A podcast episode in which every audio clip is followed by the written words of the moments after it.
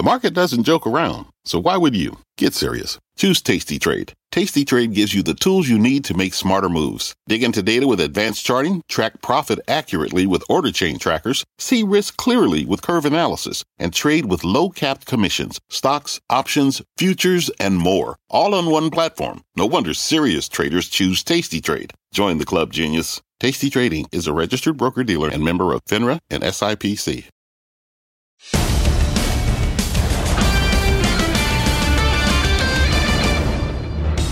Welcome, everybody, to Power Lunch on a Thanksgiving Eve. Alongside Kelly Evans, I'm Tyler Mathisen. Welcome. Glad you could join us.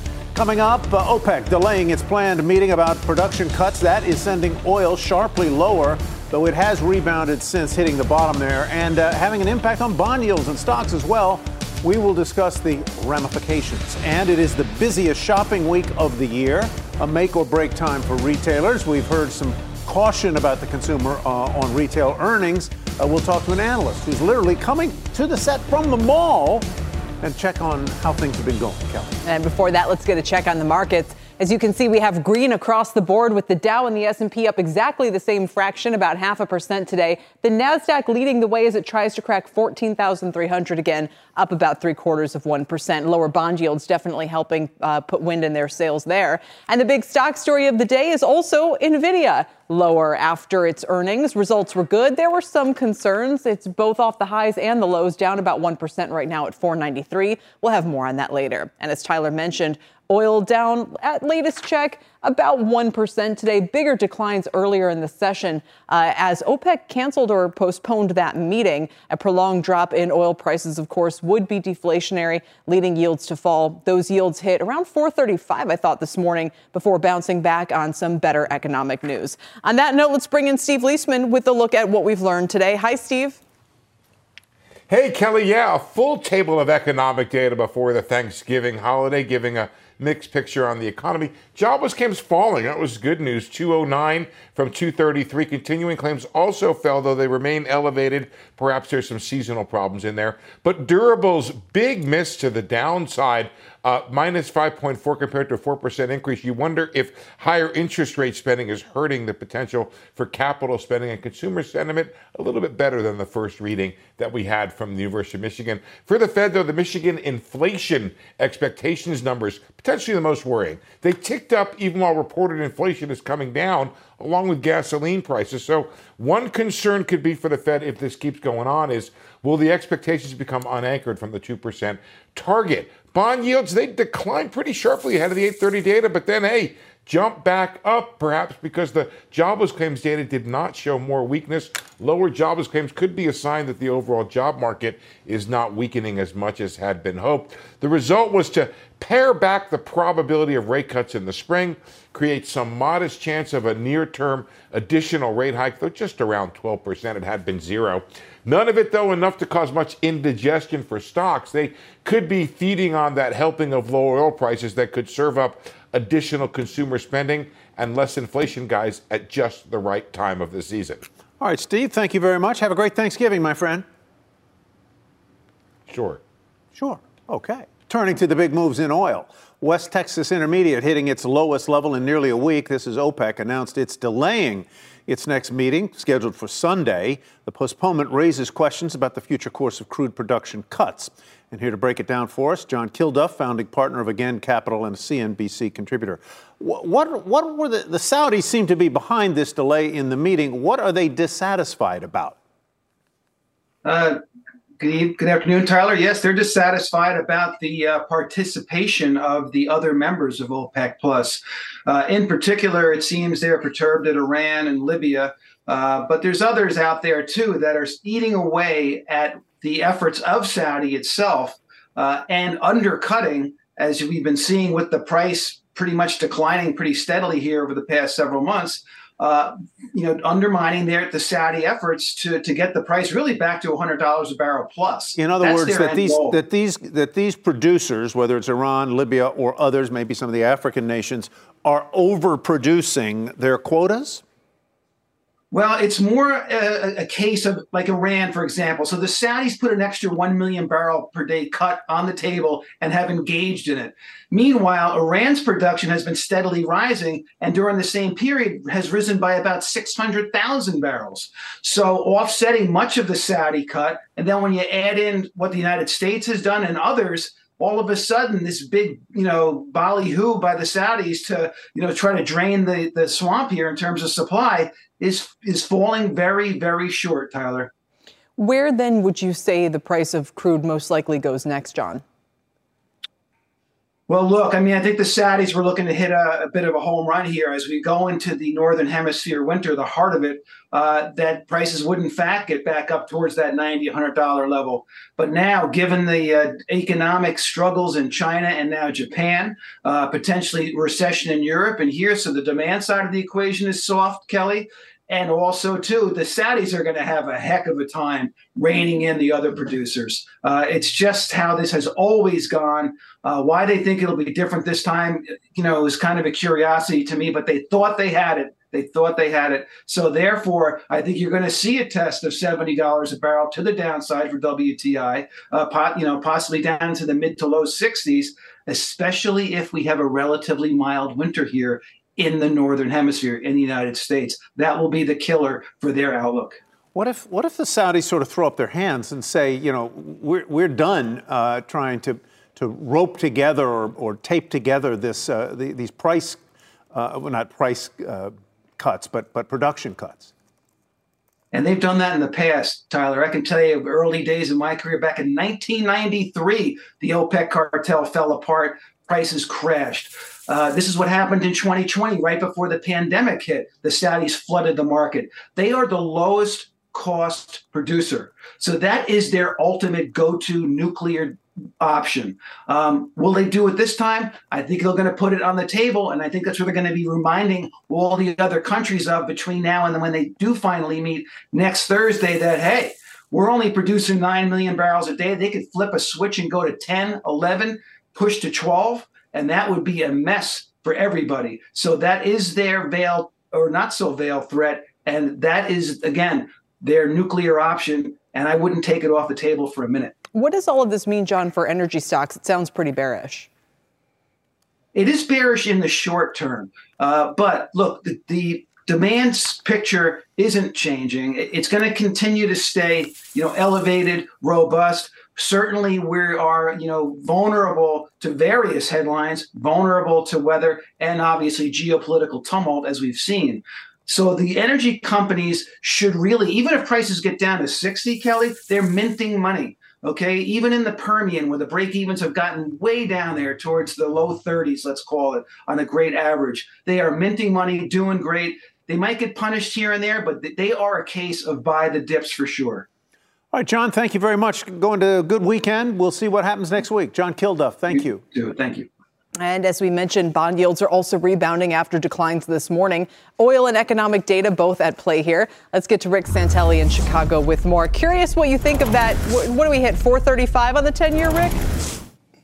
Yeah, uh, earlier, well, 436 is the low yield that I saw. Mm. And boy, if you blinked, you missed it, definitely. It was around. Uh, I would think about 7:40 Eastern time that we hit that level. And the reason it was so important, well, we'll get to that in a minute. Let's first look at the knee-jerk reaction of one of the data points in particular, Kelly, and that was University of Michigan sentiment. If you look at this chart, look what happens at 10 Eastern. Yields pop. Why did they pop? Well, it was a dual issue. We have sluggish University of Michigan growth, even though the headline number improved because it's a final read versus mid month read. The improvement was small, still the weakest level since May. And, well, if you look at the chart, going back, as you just pointed to, to last Friday, you could see why today's yield was so important when we moved down below that 437 level. It's because Friday and Tuesday we basically held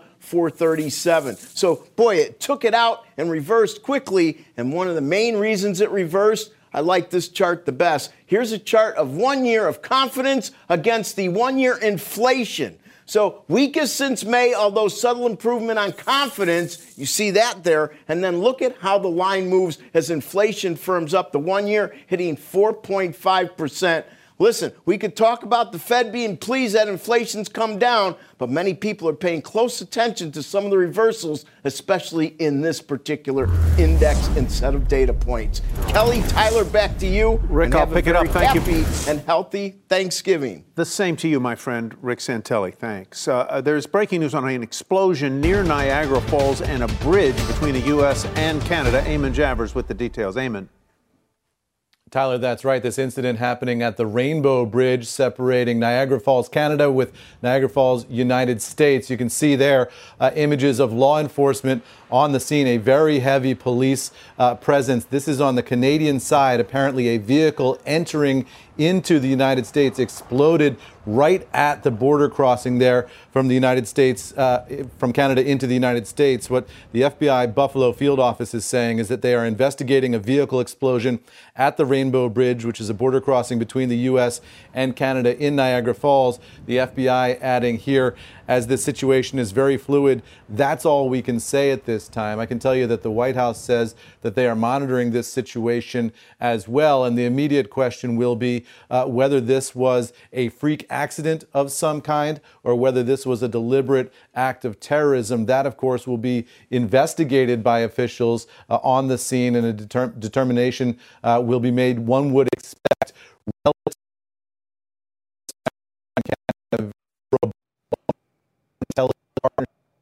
All right, that was uh, Eamon Javers reporting. We'll continue to follow this uh, explosion at the Rainbow Bridge crossing between the United States and Canada, uh, and we'll get uh, Eamon's signal back up uh, as we need to later this hour. Kelly. We're obviously learning more more by the minute. Meantime, how might those moves in oil's uh, prices and bond yields affect the stock market today? Let's bring in Jack Ablin. He's Cresset Capital's founding partner and CIO. Jack, good to see you. Obviously, we have green across the screens for now. Uh, what's the significance, you think, of the drops in bond yields, the drops in oil? How, how big of a deal are they? Yeah, I think it's a really changing narrative. I think finally, at long last, uh, investors do see light at the end of the tightening tunnel. Uh, we are starting to see evidence of consumer slowdown, of economic slowdown. We're seeing um, you know, inflation abate. So I think all of these uh, signals uh, suggest that interest rates obviously come down, have come down from that 5% peak uh, down to well below 450. Uh, and we expect um, slowing as a result. Meanwhile, of course, earnings estimates still hold pretty well in place. And that's part of the reason why we're seeing equities do as well as they are uh, this month. Does it keep going?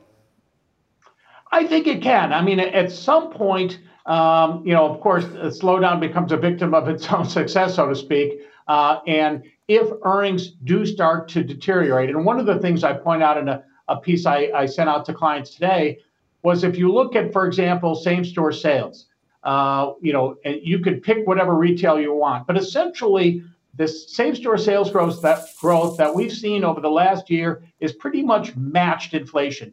What that really means is there's no volume growth, and that all of the revenue increases that a lot of retailers and other uh, companies have enjoyed uh, over the last 12 months was pure and simply pricing power. Well, if now prices roll over and we see that downtrend, uh, that could start to hurt earnings and um, and profit margins. I wonder too, in that case, if that's lends you kind of to one part of the market in particular over another. Well, I think for right now, um, I would say healthcare is probably um, pretty well insulated from uh, the vagaries of the economy. Uh, they've tended to lag, uh, and these are high quality companies. So, so we're not really looking uh, for companies that have to refinance debt, for example. These are also companies, Medtronic, Ecolab, AbbVie, have not only strong dividends, but strong track record of dividend growth. So, for example, Medtronic, 3.5% dividend yield. It's been growing its dividend at an annual rate of 7.4% annually.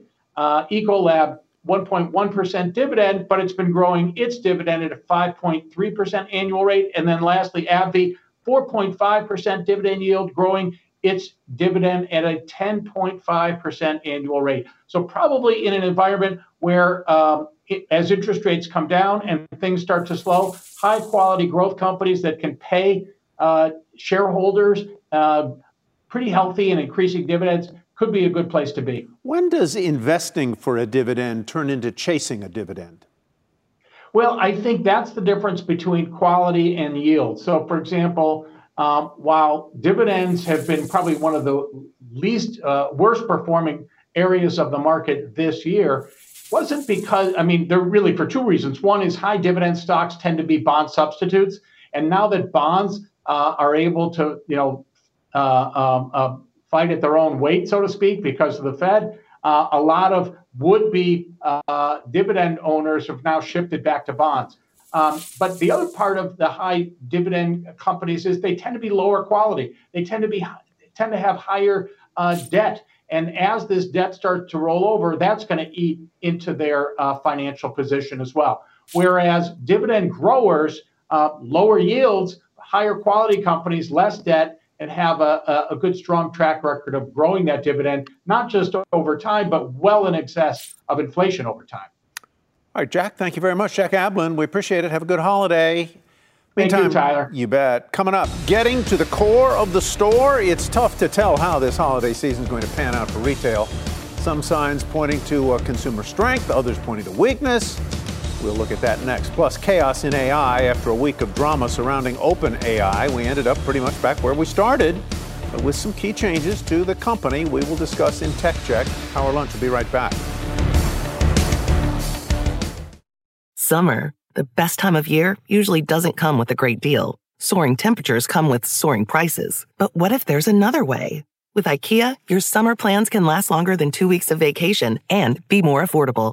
Here, everyone can have lounge chair access, no reservations needed. From affordable outdoor furniture to stylish accessories, we have all the essentials you need to soak up summer in style, no matter the size of your space. Start planning a better summer with IKEA. It's your outdoor dreams inside your budget.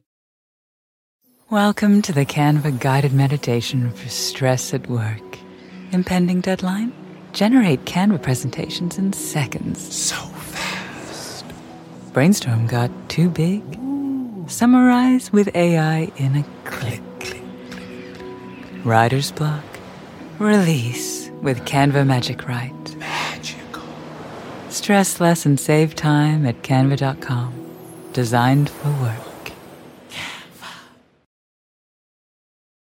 Welcome back. We're about a month from Christmas, but this week is still the busiest shopping week of the year. The big question is what will be the split between online and in store, and which companies are poised to capitalize? We turn for some answers to CNBC senior retail reporter Courtney Reagan for more. Courtney?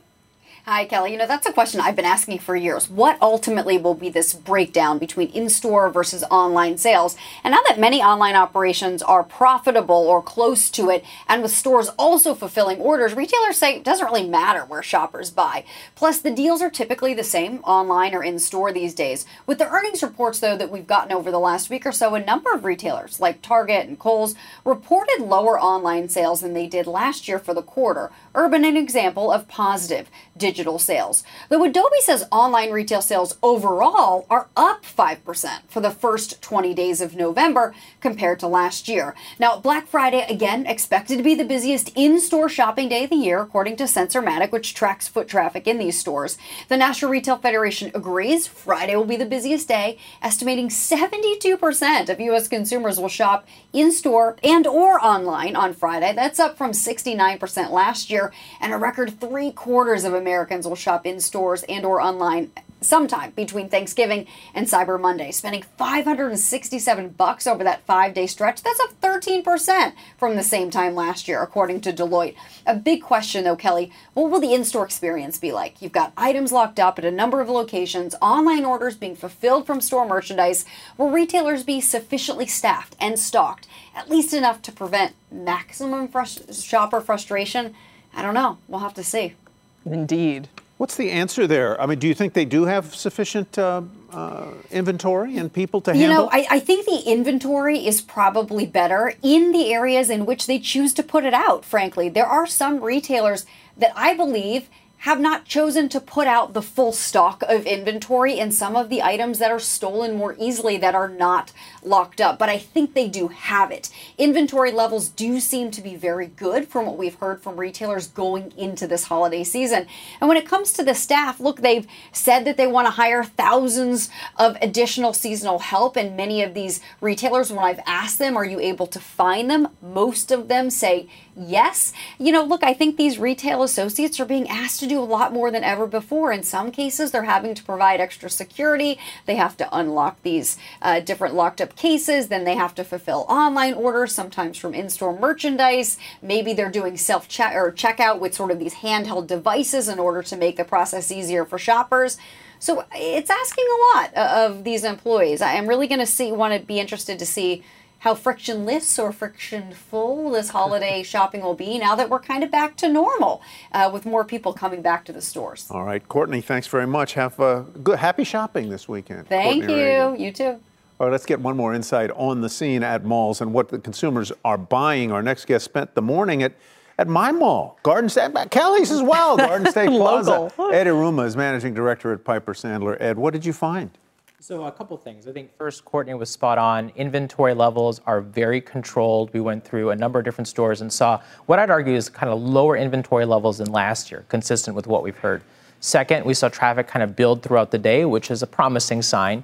Uh, and three, and this is always the key question, what will promotions look like? We saw a lot of retailers put their Black Friday promos on ahead of Thanksgiving. Sometimes you see this, sometimes you don't, but I think it does augur for a very promotional holiday. That's what Dana Telsey just told us, is that she's seeing some promotions. Um, you know, it's good the traffic. You'd have to pay me to go to the Garden State Plaza yeah. today. So I, you're, you're, you're a good, good man. Were there parking spots? I mean, when you get there at uh, nine o'clock, there are. But, but clearly, you know, as, as the day went on, parking got more difficult. You saw that traffic level come up. So the consumer is in the mood to shop, but I think they want those great deals. Oh, we talked yesterday with Conor Flynn of Kimco, and he was talking about how many retail locations are becoming destinations to pick up merchandise. How big a hunk of business is that? I mean, pickup for many retailers is one of their biggest growth vehicles. Uh, two of our top picks, Walmart and Target, have invested significant amounts in pickup, and you see it in their results, right? It gives you that great experience of having something very convenient. And by the way, you know what you want, you've ordered it, you go to the desk, it is there, they hand it to you, or they check you out, or you've already paid for it. It doesn't even need to go to the desk, right? Walmart, Target, you pull up, they know that you're there because you have the app on your phone. Mm. They bring it out to your car, and away you go. But Ooh. if there's something you forgot, right, very easy to grab that one other item while, while they get that pickup for you. So it's convenient, it's fast. Uh, and then also, interestingly, it can help with theft, right? Because mm-hmm. the, they're controlling the, the product. Um, so, so certainly that, that's not as big of an issue. We, what's driving foot traffic when you know at the stores? What are the hot destinations? Because luxury still looks a little weak. I don't know what that Nordstrom store looked like. Is Apple still a big draw? I mean, what's bringing people in, and where are the weaknesses? Uh, clearly, the consumer's looking for great deals, great value. You know, electronics always popular during the holiday season luxury, as, as some people have pointed out, has been kind of weak, right? That, that luxury consumer that has been so resilient over the past 18 months is finally starting to pull back. I thought you were going to say 18 years because for luxury, it feels like you never want to bet against Why are they it. pulling back? Are they, are they nervous about the economy? They just got what they need or want? It's probably a little bit of both. I think the luxury consumer is very lever- leveraged their confidence, right? It's not an ability to buy. They still can buy whatever they want. It's how confident do they feel? And I think there's been something that's happened, if it's the macro conditions, if it's interest rates, if it's all the geopolitical events, right, that's really impacted, I think, this higher end consumer over the past six months. Companies that, let's talk about the, the um, uh, Courtney was just talking about hiring and that it was going to be, it was going to be, but if, if these companies haven't hired by now, are they going to? For the for the season? I mean, by and large, I think uh, the staffing situation is a little bit better than last year. You recall, you know, certainly coming out of COVID, there were hiring bonuses, turnover was extraordinarily high. I think what we're hearing from retailers today is, you know, it's always a challenge to find great employees, but it's maybe not as challenging as it was this time last year. Now, certainly, they're asking these these asking these employees to do more, right? Do the pickup, to uh, watch the store more closely. But but I think that the employment situation is probably less acute than it was this time last year. Where does this leave you on the stocks? Especially, we've had some big decliners like Walmart. We've had some big gainers like Burlington. Just as an example, where do you have the most confidence, both for better and worse? We like value a lot right now. So I think a Walmart and a Target. Um, you know, they, they give significant value to the consumer. They have that convenient pickup. Um, off price, I think you know this is the one subsector in the third quarter. I think that was a real winner. If it was TJ Maxx, Burlington, Ross, all did very very well. So the consumer's looking for value. They're looking for convenience. Uh, the rest of the stocks could be very difficult. Target, though, that's a somewhat controversial pick to be kind of a, a clear value winner. They've had a really tough year. You think they've turned a corner? I mean, some of it is just there. There's a little bit more discipline there than there had been in years past. You know, inventory levels are very, very controlled, and so they don't need to be maybe as promotional as they were last year. All right. I will be doing some channel checks there right. next couple of days. Ed, thank you so much. And a shout out to your daughter as well. Thanks. Glad she could here? join you for Where the experience. She? she is. She's over there. Come on over. Come on, come on, come on, come on, come on, come on, come on. Quickly step What's into What's her the- name? Her name's Lizzie. Lizzie, come on in here. You got to Happy go with your dad Thanksgiving, shopping? Lizzie. Yeah. That's awesome. How old are you? I'm 11. You're 11. So you're in what? Fifth grade, fourth grade? Sixth grade. Wow, cool. Smart cookie. Okay, good. Well, have a good uh, holiday. You too. All right, welcome. Thank you. All right, Thank you folks. both. Happy Thanksgiving. Further ahead, we'll talk NVIDIA after the break. Stay with us. Welcome to the Canva guided meditation for stress at work. Impending deadline? Generate Canva presentations in seconds. So fast. Brainstorm got too big? Summarize with AI in a click. Writer's block? Release with Canva Magic Write. Stress less and save time at canva.com. Designed for work.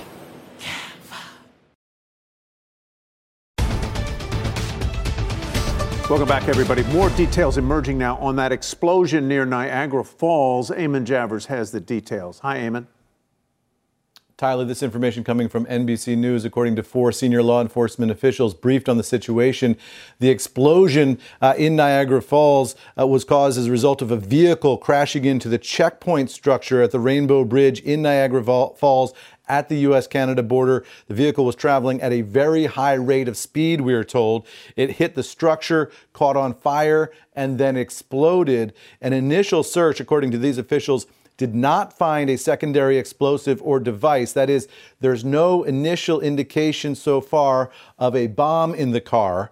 Uh, there are two casualties, we are told. Those are the occupants of the vehicle. Authorities are now trying to determine whether the incident was intentional, and if so, what was the motive here. All of this, of course, subject to change as more evidence is collected, but uh, the information given by senior law enforcement officials to NBC News indicates a vehicle hitting that border uh, guard position at a high rate of speed, then bursting into flames and then exploding. Uh, no indication so far of a bomb on board that vehicle, but uh, two casualties do appear to be the occupants of the vehicle, Tyler. That's what we have for right now. All right, Eamon, I'm sure you'll keep following it for us. Eamon Javers reporting. Meantime, let's get to uh, Contessa Brewer for a CNBC News update. Contessa. Tyler, Israel's defense minister promised the war would continue in full force following the ceasefire in Gaza. Israel reportedly will pause the fighting for at least four days and release 150 Palestinian women and children in exchange for the release of 50 Israeli hostages now being held by Hamas. Hamas says the ceasefire starts tomorrow. A jury sided with General Mills, Kraft Heinz, Kellogg, and Nestle in a lawsuit against the nation's largest egg producers and two trade groups. The suit argued United Egg Producers and United States egg marketers conspired to restrict the supply of eggs, forcing the companies to overpay. The jury will decide the amount of damages in a trial starting next week. The preparations have begun. Workers are carefully blowing up massive balloons to be featured in tomorrow's Macy's Thanksgiving Day Parade. The iconic parade started in 1924, so almost 100 years old. Quickly became a holiday tradition for many Americans, and nearly 28 million viewers watched last year alone.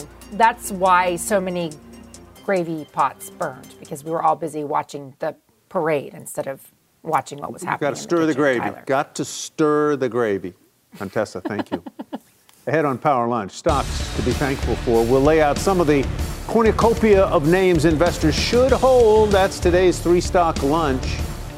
Stocks to be thankful for when we return. Welcome back. Chip giant Nvidia just blew past estimates for both earnings and revenue. Its sales of more than $18 billion are triple the year ago quarter, but the stock's still down today as there are some concerns on the horizon. Christina Partsinevelos has a look at those issues for us. Christina? Well, Kelly, China actually remains a major concern and overhang for this name, even though management assured investors they could find growth from other regions. And that's because U.S. export controls were expanded in October and are blocking sales to the country and would, quote, significantly impact Q4 revenues. And that's also limiting that $20 billion guidance number as well, according to management. The CFO on the call admitting they don't know the impact of the controls over the long term, which is why it has a lot of investors questioning right now how can NVIDIA keep up this pace of beats that you're seeing on your screen from 11%, 21% to 12% just over the last three quarters and keep raising outlooks when China without China as a major customer. There's also a lot of doubt over the sustainability of demand once the backlog, you know, that supply constraint for those GPUs everybody's trying to get their hands on, well, once that gets worked down, aka inventory digestion, what does that mean for companies, especially those companies that are double ordering just so they can get their hands on those coveted GPUs? Will demand continue at this pace?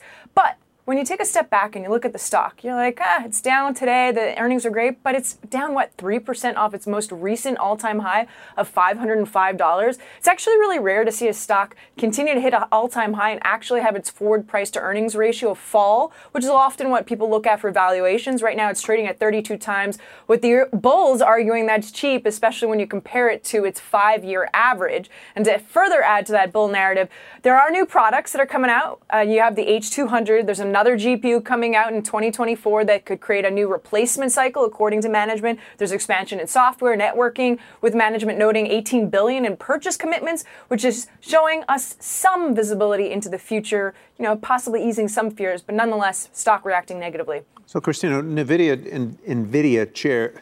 Tongue twister, are, I know. The chairs are down. The shares are down, but other competitors like Intel and AMD are moving uh, in the opposite direction. Why? Well, you have, if you t- remove China from the, the problem right now, which is an overhang, the narrative is still the same that uh, companies are still spending a lot of money on their generative AI systems, on their large language models. And, and NVIDIA even said that they see like a $10 billion uh, run rate for, for uh, networking, 1 billion for software, and they believe it's going to continue to grow. So that bodes well for other players that are in the space like Intel, AMD. Intel has its big uh, event, its um, AI event, December 14th here at the NASDAQ. AMD December 6th in San Francisco. I'll be at both events. And then other players too, I want to mention. You see Arista Network like ANET, that's the ticker there. That's uh, a competitor when it comes to the Ethernet cables. You have all of these data centers, you need to connect them to each other. Arista Networks falls into that category, and they've been doing really well over the last little while. And there's two others that I also want to mention because they don't get enough love, but they are a big player when it comes to software automation. Cadence CDNS, you could see up about 20% over the last three months, and Synopsys also up 24%. These are plays that maybe don't, you know, aren't as sexy as NVIDIA because they're not mentioned all the time, but they do play a big role when it comes to creating the AI systems uh, and the software behind it. Who said Ethernet cables aren't sexy, man? I know. I never thought in my entire, well, previously before joining CNBC that I'd be using sexy and Ethernet in the same sentence. Funny how where this job takes you. Christina, thanks. Good places. Yeah. All right, Sam Altman back as CEO of OpenAI, bringing an end to a dramatic standoff and an employee revolt uh, days after the board uh, of the startup fired him. Deirdre Bosa digs into who has come out of all this on top in today's tech check. D. It is still hard to say, Tyler, after all the drama of the last five days. Kind of feels like we're back to square one. You've got Sam Altman, Greg Brockman back at OpenAI, no mass exodus. It remains a nonprofit with a mission to serve humanity. Microsoft continues to bankroll and benefit from its ambitions, but the power has most definitely shifted and that will be critical for the future of this organization. Five days ago, the board was made up of researchers and Silicon Valley insiders, largely unknown to the broader public, save Sam Altman himself. Now you've got Quora CEO Adam D'Angelo. He's the only holdover, and he's joined by two of the most prominent business leaders in business and economy. Bret Taylor, former co-CEO of Salesforce and former Treasury Secretary Larry Summers. Now, their initial task to vet and appoint an expanded board of up to nine people that will reset governance at OpenAI.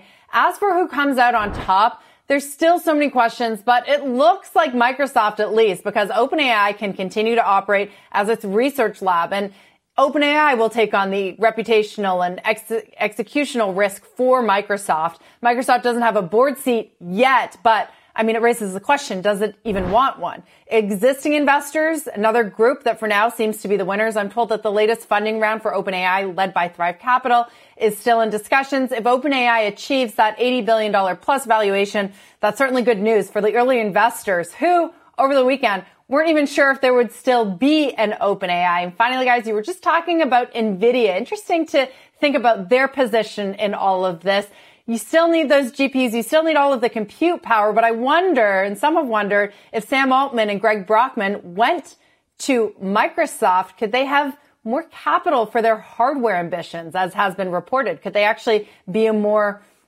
credible competitor to an NVIDIA? Just to be clear, um, uh, Altman has gone back as the CEO, and, and I, I don't know whether he's chair, but he's the CEO of the company. Uh, Brockman as well. They're no longer going to be employed by Microsoft? No, they are not going to go to Microsoft, but they will continue to work with Microsoft and they have lost their board position. So Altman comes back as CEO. Reportedly, he's looking for a board seat. I don't know if that's going to happen, but it will be interesting to see how it shakes out. If there's going to be nine members, how do they divide that between the cautious crowd that's looking, you know, for generative AI to not destroy civilization mm-hmm. and how many people are going to be more commercial focused, right? Yeah. You can imagine that Bret Taylor is someone with a lot of quick, business experience. He's going to want to commercialize these products. If I but might. Maybe we'll be cautious. The, the, the number 10 billion yeah. has been thrown around as the amount that Microsoft has, quote, put into the company. Uh, I heard a guest on our air, I think it was Roger Altman yesterday, say that that 10 billion is a little misleading because it isn't 10 billion in cash; yeah. it's 10 billion in in, right. in credits to use at Azure. Is that right? That's correct. So the latest round, right, that Microsoft's commitment to put in 10 billion, that's and Amazon has had similar wording with Anthropic. It's up to 10 billion. And some of that is certainly in cloud credits. And in that way, we did a deep dive on this for a Tech Check weekly piece. Mm-hmm. That's money going out the door for OpenAI to turn around and spend on Microsoft, Microsoft. Azure Cloud. so it's very win-win for Microsoft, right? They get yeah. the upside if the valuation goes up, but they also get it in terms of revenue to Azure, which, you know, is obviously a core part of the business. Very interesting. Okay, Deirdre Bosa, thank you. Coming up, the travel rush is on. Thanksgiving weekend expected to break pre pandemic records on the road and in the sky. We'll get a live report when Power Lunch returns. Welcome back. Thanksgiving weekend, along with shopping, turkey, and football. There's a lot of traveling going on, much of it taking place today. Phil LeBeau is out at Chicago O'Hare Airport with an update on uh, how it's looking out there, Phil. Very quiet, Kelly. That is exactly what you want to hear if you are traveling today or this holiday weekend. How quiet is it? We're at Terminal 3. This is where American is based. Look back here.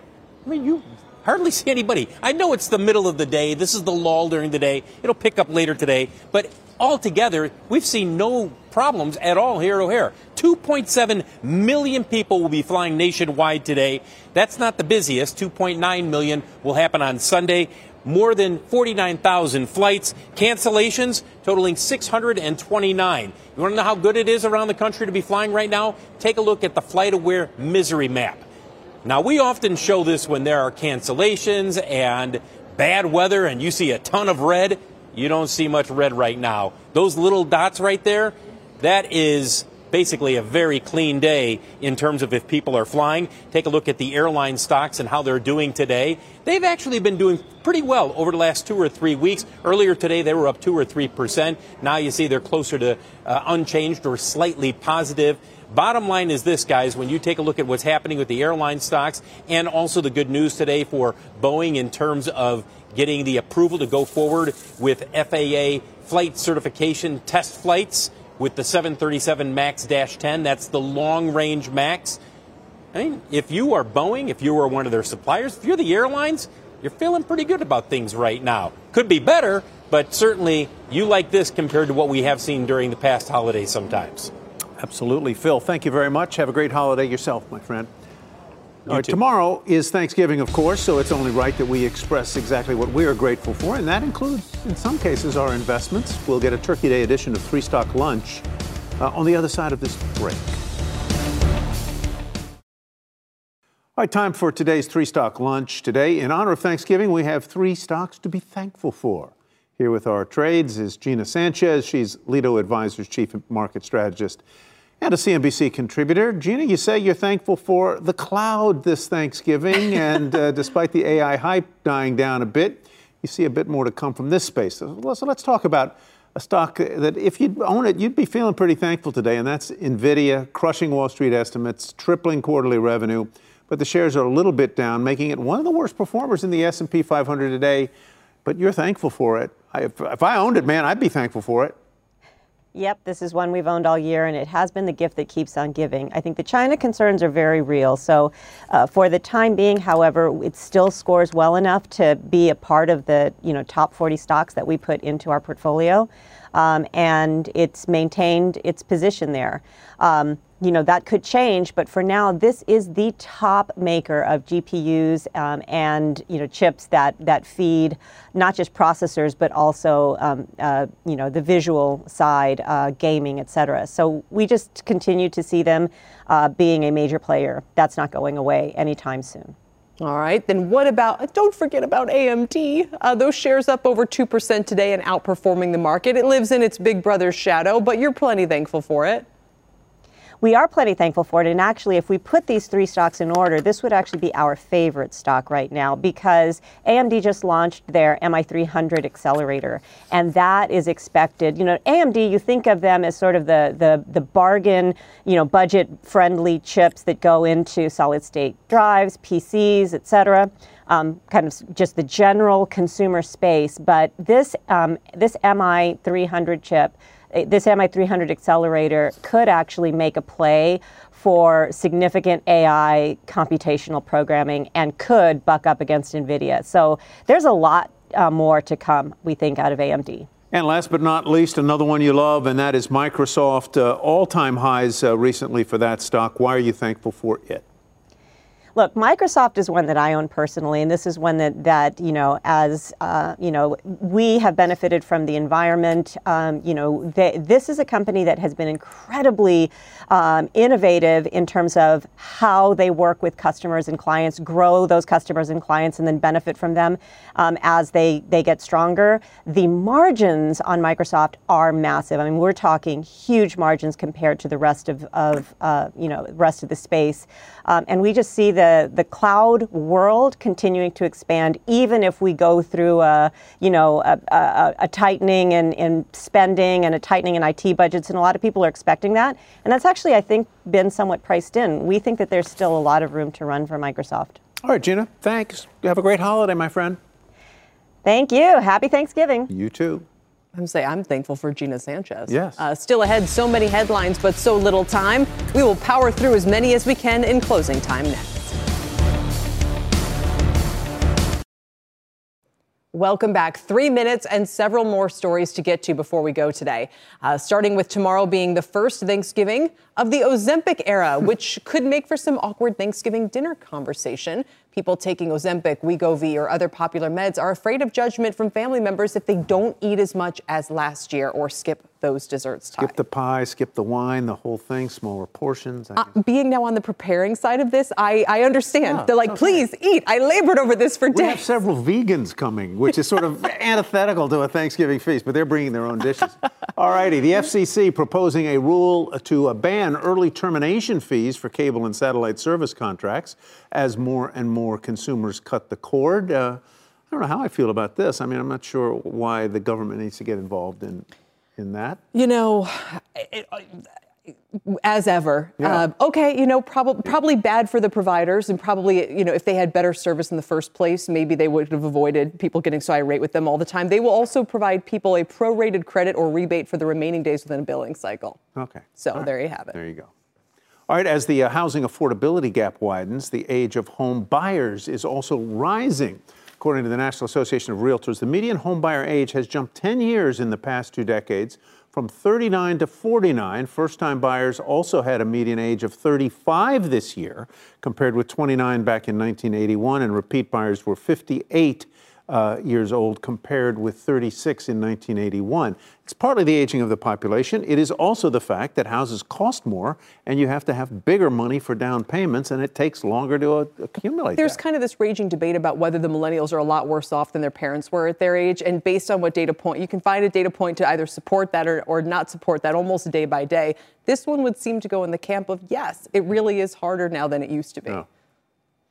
Oh, can you, should I or yes, should please you go. do the honors? I, I, okay. This is... The story that shocked the newsroom today: Daryl Hall is suing John Oates. I'm not sure who these two people are. Uh, but you don't know who they I are. know. I know Hall and Oates, but it, it doesn't have the same impact Yeah, for me okay. as so. Um, Hall has a restraining order against Ho- Oates as well. The lawsuit is sealed, so we don't know what Oates is accused of. But whatever it is, Hall is saying, "I can't go for that." Oh my! Well, they were one of the biggest uh, duets of the '70s and '80s, and uh, I had this feeling that they didn't get along because they don't perform much together. Interesting. But uh, And in an era where you can rake in such massive ticket revenues from Yeah. doing so, you know, a lot of money left. I think Daryl Hall had a very successful uh, run with uh, a concert with Todd Rundgren, where they played uh, old faves. I would have liked to have seen it. It's hard to be this closely tied with someone for that long Yeah. a period of time. Divorce. All right, thanks for watching Power Lunch. Happy Thanksgiving, everybody. I'm going to listen to Hall and Oates on the Yeah, way do that. Closing bell starts right now.